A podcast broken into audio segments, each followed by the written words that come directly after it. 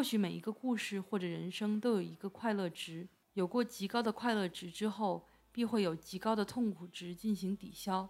对于波澜壮阔的故事尚且如此，但对于一生平淡无味的人生也是，均值是相同的。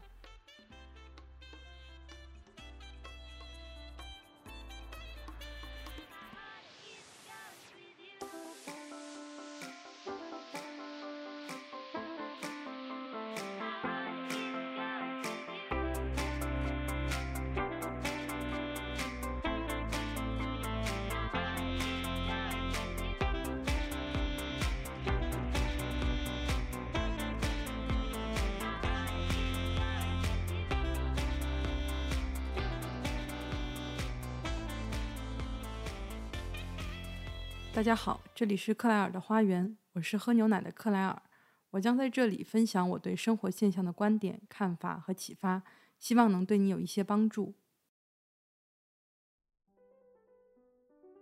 最近看完了茨威格的《断头王后》，其实是因为一句出自这本书很有名的话：他那时还太年轻，不知道所有命运的馈赠，早已在暗中标好了价码。看完全书。我被玛丽·安托瓦内特这位末代王后的故事深深地吸引。在这期节目中，我将和大家分享她的故事，我对她的看法以及一些延伸的思考。玛丽·安托瓦内特是法国的最后一位王后。十四岁前，她是奥地利哈布斯堡王室的公主。到了十多岁，她被选中和法国的路易十六联姻，并在十九岁当上了法国王后。这场政治婚姻并没有给她带来幸福。在她成为王后的最初几年，路易十六的迟钝和在肉体上的懒散，让她百般无奈地向外界寻求刺激的源泉。他引领时尚，卖弄风情，把整个宫廷社交场看作他的全部世界。在这一时期，玛丽安托瓦内特在职责和享受之间选择了享受，在游戏和真实之间选择了游戏。他不曾走访他自己的国家的省份和城市，也没有探访过任何一个臣民。他在人们仰慕、赞美和忠心中无忧无虑地挥霍金钱，布置属于他的小特里亚农宫殿，在剧院里扮演女主角演出，在夜晚和他精挑细选的社交圈子谈天说地。当巴黎的面包店因为闹饥荒而遭到抢劫时，宫廷中的贵妇们最重要的事情是模仿王后的时尚，她们的发型越梳越高，靠着底座和人造头发，整个发型如同塔楼，高达三十六英寸，接近一米。为了保持这样的发型，贵妇们在乘坐马车时不得不跪在车里，而宫廷的门框甚至也因为这发型而特地加高。尽管玛丽·安托瓦内特在凡尔赛宫中潇洒快活。外界的世界可从来没有停下发展的脚步，平等和自由的观念让法兰西的人民逐渐觉醒。他们对当时日渐衰落、债台高筑的法国感到愤怒和不满，这样的情绪逐渐转换成对王后的威胁和仇恨。特别是在玛丽·安托瓦内特生下太子之后，攻击王后的诽谤文章传遍了宫内宫外，戏剧、诗歌、音乐会无不在污蔑她的名誉。之后，由于一桩项链事件，这一事件主要是王后被指控参与了欺诈王室珠宝匠一款非常昂贵的钻石项链的犯罪。包括茨威格在内的众多史学家都认为王后是清白的，但这一事件在当时对王后受爱戴的程度造成了很大的影响，也加深了人们对君主制的不满。如果说刚开始王后对诋毁的态度还是潇洒的、满不在乎的，那么这时候，王后从听之任之的状况下终于惊醒了，她这才理解到崇高地位的代价便是责任。但此时，哪怕是节约，在巨大的债务下也是杯水车薪。一七八九年五月五日，凡尔赛召开三级会议，法国大革命爆发。在这一时期，缺乏政治头脑的玛丽·安托瓦内特看见的是暴力，但她却没有看见这场运动背后的思想。在众叛亲离、王后身边的人都急流勇退时，她的情人费尔森，一位瑞典的世袭贵族，坚定不移地陪在她的身边，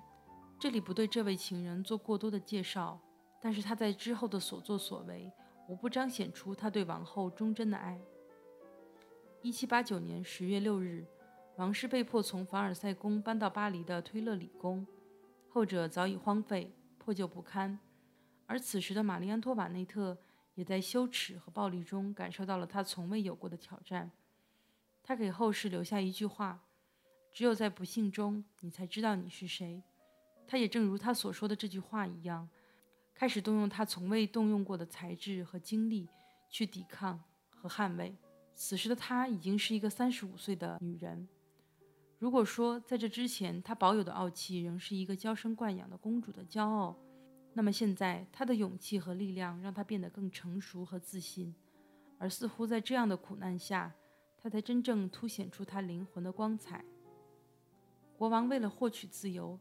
在斗争和投降两条路中选择了出逃。王室希望转移到边境附近，从而得到外国部队的支援。这一复杂的出逃计划从王后手里托付给了他那位情人费尔森，但出逃的计划最终还是失败了。国王全家被押送返回巴黎。这一行动一方面伤害了热爱国王的民众，另一方面也使得党派之间就如何处理国王的行为而混乱相争。之后，一场新的起义又让推勒里宫被攻陷，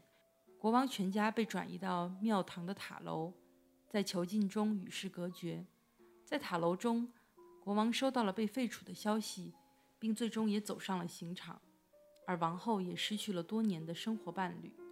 虽然玛丽安托瓦内特从来没有激情满怀地爱过路易十六，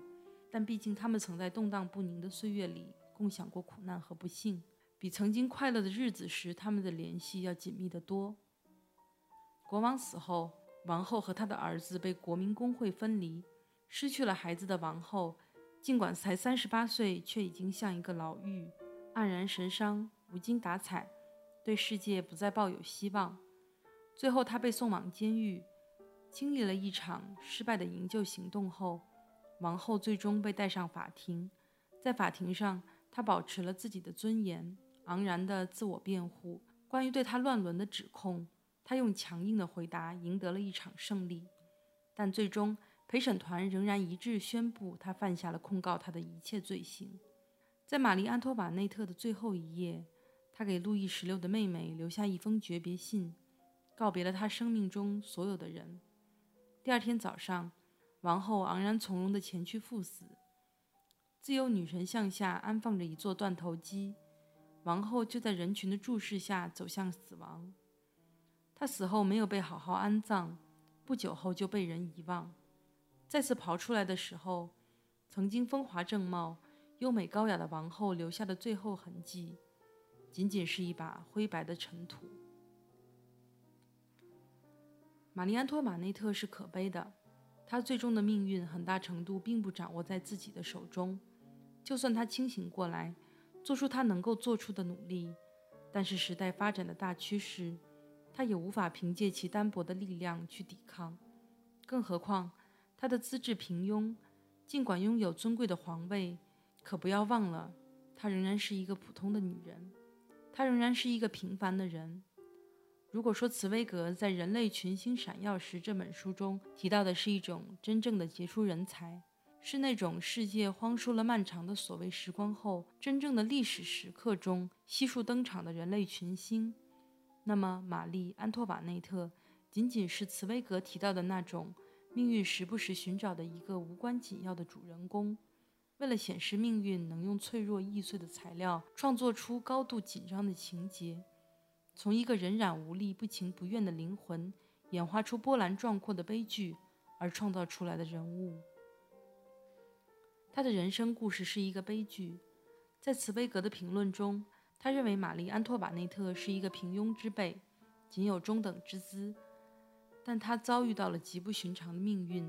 肩负的个人责任沉重到将他压垮。玛丽安托瓦内特的悲哀在于，他曾经本可以为自己的命运做出一些努力，但是他却荒废在了纯粹的娱乐中，他没有意识到。极高的地位和王权同时代表着极重的责任和义务，使命在他的手里如同一场转瞬即逝的游戏。他选择成为一个歌剧演员，一个沙龙贵妇，但他并没有做好一个王后。但当他认识到这个错误时，已经晚了。其实那句广为流传的话，并不是在最后总结玛丽·安托瓦内特的一生的，而是在她快活享乐时，茨威格用上帝视角提炼出来的陈词。在原文第八章《特里亚农宫》的开头，茨威格写道：“玛丽·安托瓦内特伸出她轻盈灵巧的玉手，抓起王冠，就像拿到一件意想不到的礼物。他还过于年轻，不知道生活什么也不会白给。”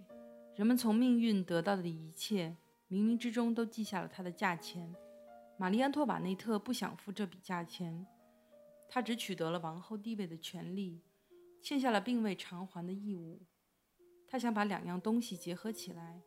而从人性的角度看来，这两者无法结合。她想要统治，同时又要享受。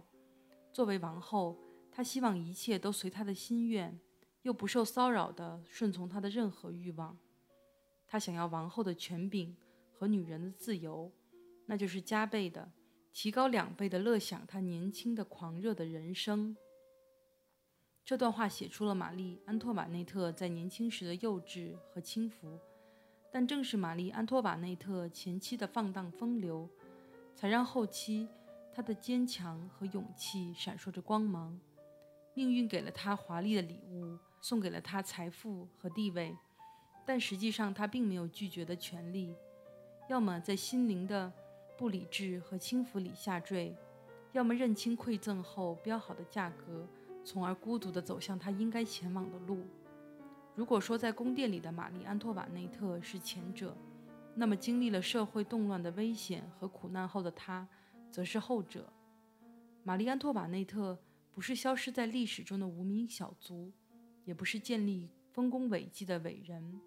是在这两者之间的一类人。然而，这样的故事特别容易吸引我。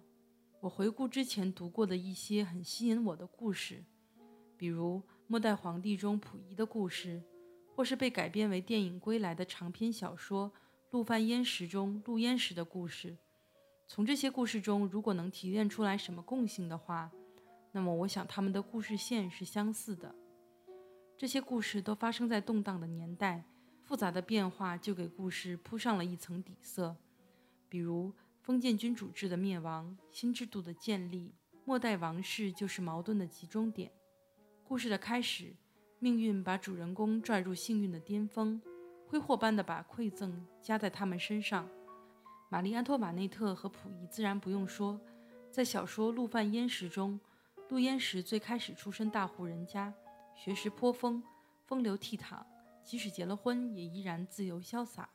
随着时代苦难的降临，主人公开始不断地感受到命运对其的限制步步紧逼，命运开始显露出他残酷的一面，让他们坠入深渊。然而，往往这时，主人公状态的转变最吸引人，仿佛是从睡梦中惊醒。比如，玛丽·安托瓦内特面对威胁和诋毁，最终终于展露出她坚毅镇定的一面。比如陆焉识在多年改造后，才最终在回忆的反刍里确认他对于妻子冯婉瑜的爱，但是最终命运并没有给他们超乎常理的结局，在经历了起起伏伏的人生之后，他们最终以一种沉寂而又孤独的姿态离开世界。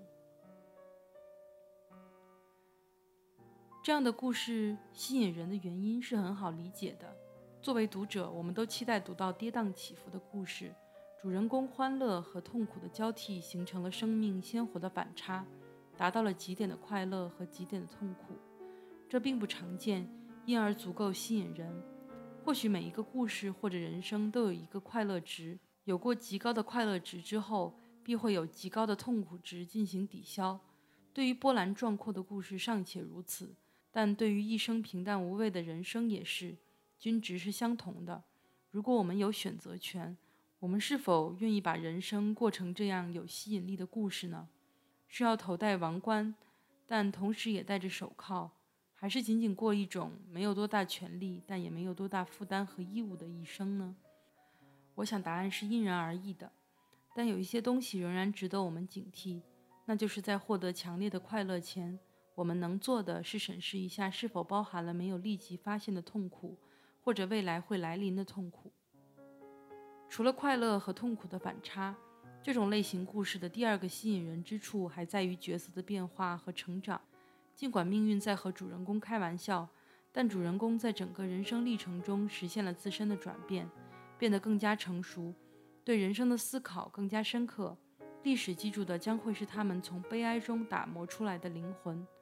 如果我们设身处地地去考虑我们获得馈赠和苦难时的反应，很可能也不会比他们更好。人生从大喜转而为大悲，这本身就很容易摧毁一个人。因此，直白的评价玛丽·安托瓦内特或是其他的诸如此类的人物，我们还是得慎重。最后，这样类型的故事和现实的边界其实是模糊的，它有可能发生在任何人的身上。而至于如何面对生命的馈赠和苦难，那就是值得我们不断思考的课题了。